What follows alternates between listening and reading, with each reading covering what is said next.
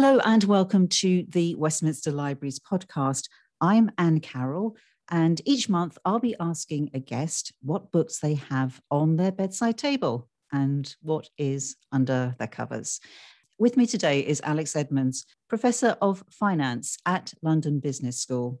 He's gained degrees in Britain and the United States, has published a number of articles, given TED Talks on what to trust in a post truth world, and the social responsibility of business, which between them have racked up 2.3 million views. He's also the author of Grow the Pie How Great Companies Deliver Both Purpose and Profit, and is a great friend to our own Paddington Library, where he did much of the writing of his book in the study space there. Welcome, Alex. Thank you for joining us. Thanks, Anne. It's great to be here. Thank you. So, we know you're a writer, are you a reader too? What's on that bedside table? Absolutely, I am a reader, but uh, I read quite different things to what I write. Uh, it's because when I write, I write about business and finance, and obviously to do that, I need to read some as well in order to do research. So when I choose to read for pleasure, I choose to read something in a completely different field. So the book that I've just finished is a book called Until Tuesday. So it's about a golden retriever. I used to have a golden retriever when I was young, so I love books about dogs.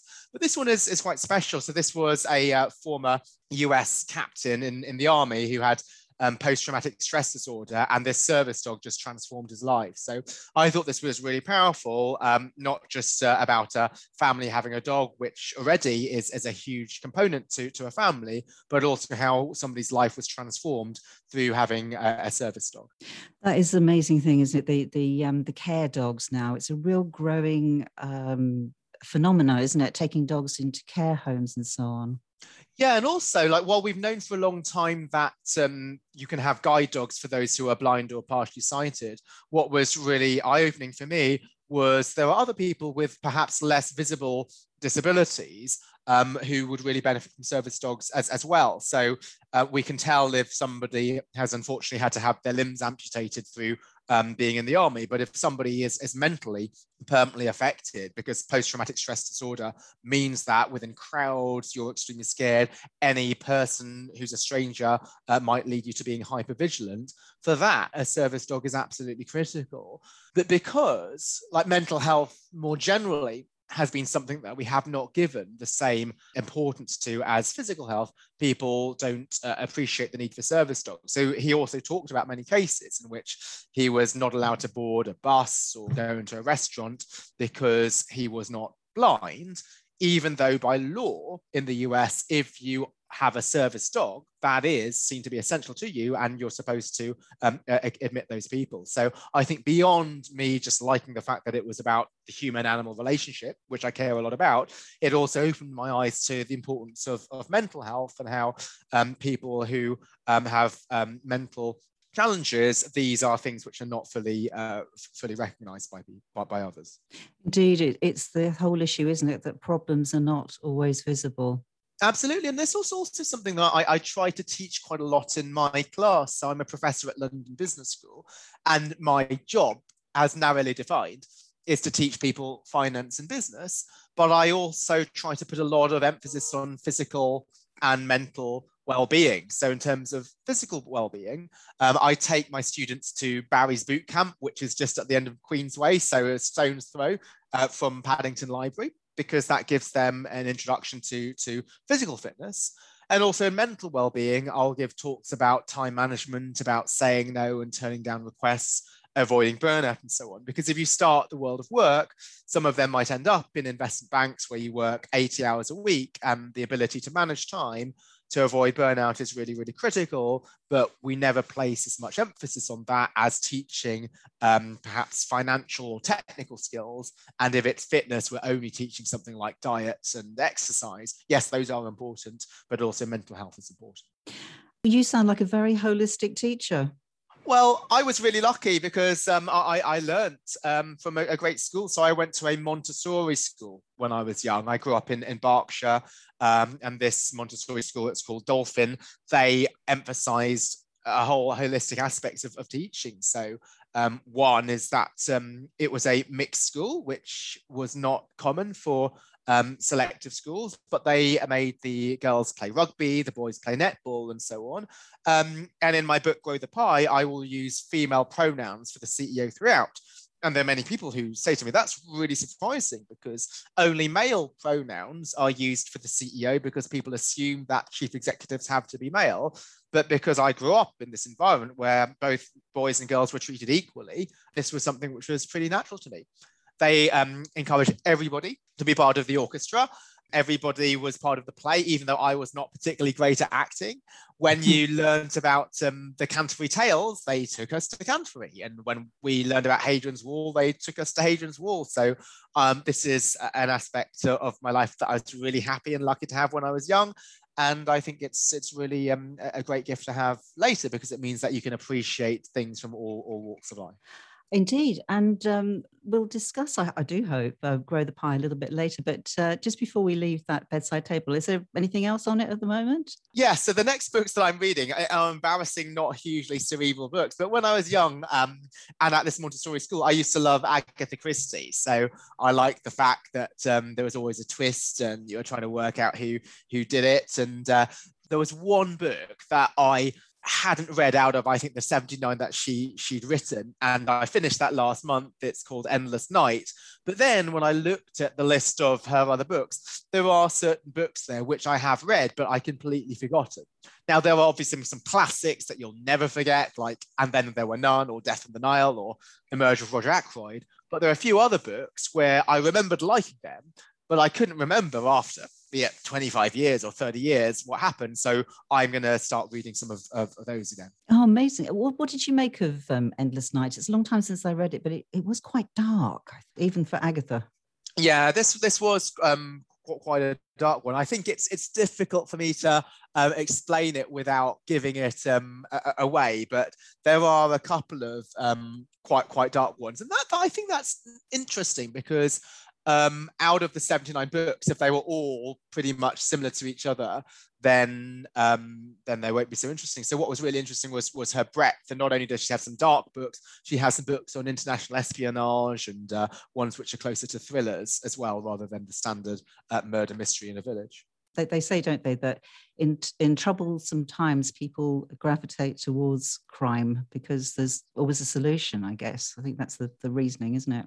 Yeah, and it's, it's not just the, the, the crime books that I read when I was as young. Also, I've started to reread some of the books that I did for my GCSE and A level. So I did A level A level in English, and, and that's quite unusual. I, I went to St Paul's School in in Barnes, London, and out of the 160 boys in my year, nobody nobody did both economics and English wow. other than me. So, so most of the economics people, they also did sort of maths and chemistry, and most of the people who did English, they also did history and French and German and so on. But I like to to um, to have a, a bit of both. So obviously, economics is a is mathematical out of the, the social sciences, but I I always love the English aspect to it because there is um, a lot of importance of being able to express yourself. So it's not great just to write a great economic theory. You need to convince people of its importance and uh, why it's something that they should be excited about rather than just being a, a great theory. Um, you, have mentioned little clues along the way, I think, um, to what I was going to ask you next, which is your professor of finance at London Business School. What was your route to that post? So, um, as I said, I did an unusual combination of A levels at St. Paul's School. So, English, economics, maths, and German. I then went to university and I studied economics and management at Merton College, Oxford. So, so why economics? It's because it has sort of this maths plus English, this science plus sort of arts combination. So you do have economic theories, but they're not set in stone. So reasonable people can disagree as to should the UK be part of a single currency or not, or should taxes be higher or not. Whereas with, say, the hard physical sciences, you might have a theory and it's either proven or not proven, so you don't have that, that debate. So I studied economics. I really enjoyed it, and then I went to work um, for Morgan Stanley, the investment bank in um, Canary Wharf, and that was a great job. And actually, I, I was treated very well. So there's many people who, who get work very hard in an investment bank, but I was lucky to work with some amazing bosses. But then I decided to go back to study again to do a PhD at MIT Sloan in finance. So why did I do that? Perhaps it's because I, I, I, just like I like to be a reader, I wanted to be a writer. I wanted some aspect of my career to involve writing. So if you're doing deals, you're doing a deal for one company. So you're solving one company's problems at that one time. Whereas if you write a book which could be read by tens of thousands or hundreds of thousands of people, that could be something timeless. And similarly with my talks like TED and so on, or um, the academic papers that I've, I've produced, yes, you don't get paid as much as you do as an investment banker, but maybe your impact that you have on people could be much stronger. And so that's why I um, did the PhD which was important for me to be able to do the research to be a professor. And then I was a professor at Wharton, which is um, part of the University of Pennsylvania, um, initially for six years. And then I moved back to London in 2013 and have been living in Westminster ever since. Wow, that's breakneck, breakneck speed there. Thank you. That's uh, that really does fill in the, the rest of the, the CV. And now we know what your route is and part of that is the the book now that we know that um, you used that study space at paddington library when you were writing grow the pie what drew you to that place so in order to, to write a book you need what often people refer to as flow which was unbroken uh, chunks of time. So i have a very nice office at london business school but sometimes you might get interrupted um, by colleagues who just want your ideas and some research that they're doing in. And so I thought, well, when I when I am in the best state of flow, when I can I can I fully focus, it wasn't actually when I chose to work from home because I find it hard to concentrate for hours on end. But when I think of um, when I was on a plane, if I was to fly to the US, then I would have eight hours of unbroken time. And also, what was nice was there were other people around me working. And so that environment of being in a studious place was, was very powerful. And so this is why I thought, well, let me try to work in, in a library. And because I live basically five minutes walk away from Paddington Library, I was really lucky to, to, to, find the library. And you have not just the ability to obviously to borrow books, but also some shared study space with, with power sockets as well. And while that, that last thing might seem trivial, I've been to other libraries where you don't have a, a power supply. Mm-hmm. So I'd go there and there'd be other people around me and I would recognize the same faces um, each time I went, but obviously we didn't talk because it was a quiet study space and I really uh, appreciate how people respect that. But it was nice to see the same faces and we all knew that everybody here was working on something. So some would likely on students, some might have been just working on other things. And I would just go there um, with my laptop and um, start to, to write my book. And sometimes I would have the laptop because I needed the Wi-Fi access in order to do the research. And I really appreciate that there was the Wi-Fi access at Paddington Library. Although sometimes I thought, well, let me actually not take my laptop at all. And I take hard copy pieces of paper with chapters that I had already written. And I wanted to rewrite them and go through them. And it was really nice not having any device which would have Wi-Fi so that I could fully focus and um, be fully dedicated to the task at hand, just like if you're on an airplane and then you don't have Wi-Fi. So I just love the fact that it was quiet. You have other studious people around you who are working. And that encourages me to work much more than if I was at home on my own when I might think, well, let's start to watch TV or something. Wow, that's a great selling point for Paddington Library. Thank you so much. We really appreciate that. Um, can you give us a flavour of your book, Grow the Pie? Absolutely. So maybe the best place to start is the subtitle of the book, which is How Great Companies Deliver Both Purpose and Profit. It's about how businesses should serve wider society rather than just making money. And so that's what I mean by purpose. Now, often people think that if companies are to start serving society, let's say investing in their employees, reducing their carbon footprint, or trying to lower prices to customers or provide excellent customer service, this is at the expense of profit.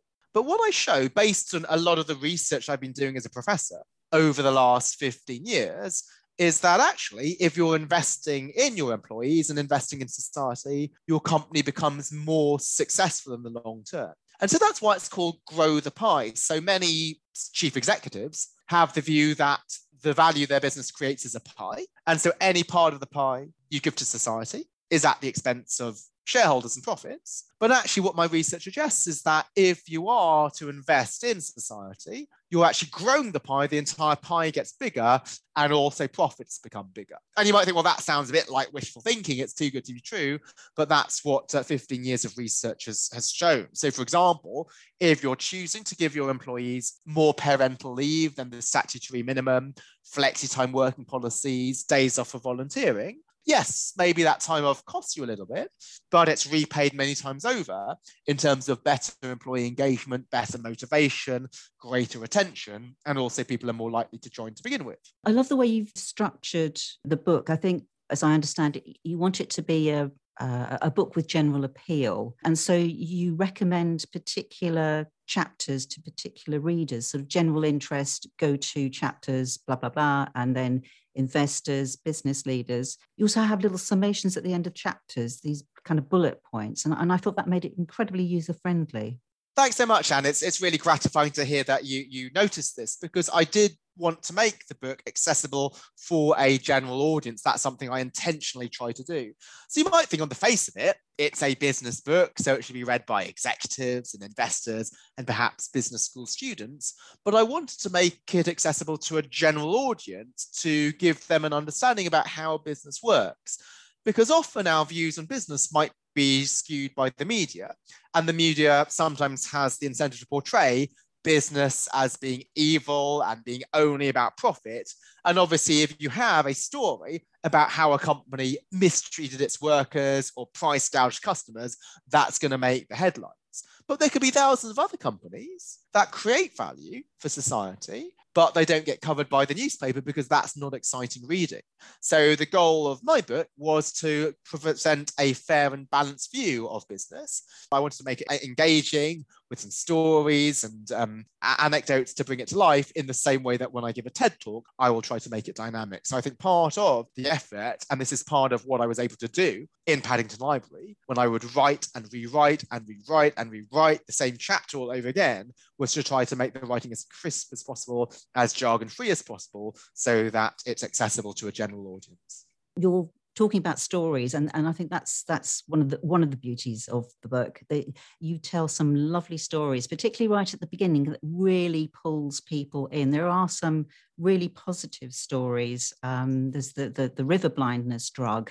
Um, and and you also make some nice analogies. I really liked um, when you said um, i think it's uh, everyone knows the the Robin Hood story, the um, Robin from the rich to help the poor but you don't get the same emphasis on the story of the elves and the shoemaker, where the elves worked to help the shoemaker and nobody lost out. I, I really think that that's that's it in a kernel. Absolutely. Let, let me just elaborate on that last story. So often people think that a business leader who's purposeful and is enlightened is one that sacrifices profit. So the CEO would say, I'm going to give up half my pay in order to um, pay my uh, employees more, she would be seen as being a, an amazing leader. And yeah, for good reason. That's something which is is actually uh, which is really helping wider society. But if instead a CEO was to say, "Oh, because we've we were launched this new strategy and it was successful, I'm able to pay my workers more, and I'm also able to offer lower prices to customers," she might not be given the same applause and praise as she would do if she had to sacrifice something. So this is why we know the story of Robin Hood. He robbed from the rich to give to the poor. That's seen as great. Whereas the elves and the shoemaker, right, they work together. So the elves make some shoes for the cobbler. Nobody loses out, right? The pie grows. And it's actually better to have the outcome in which everybody benefits and nobody has to sacrifice. Alex, thank you so much for taking part today. It's been so interesting to hear your book choices and indeed about your book and, and your career. And uh, before we go, just a reminder that you can find out about our library services, physical and virtual, by going to www.westminster.gov.uk forward slash libraries. And that's including how to sign up. But for today, thank you so much, Alex, again.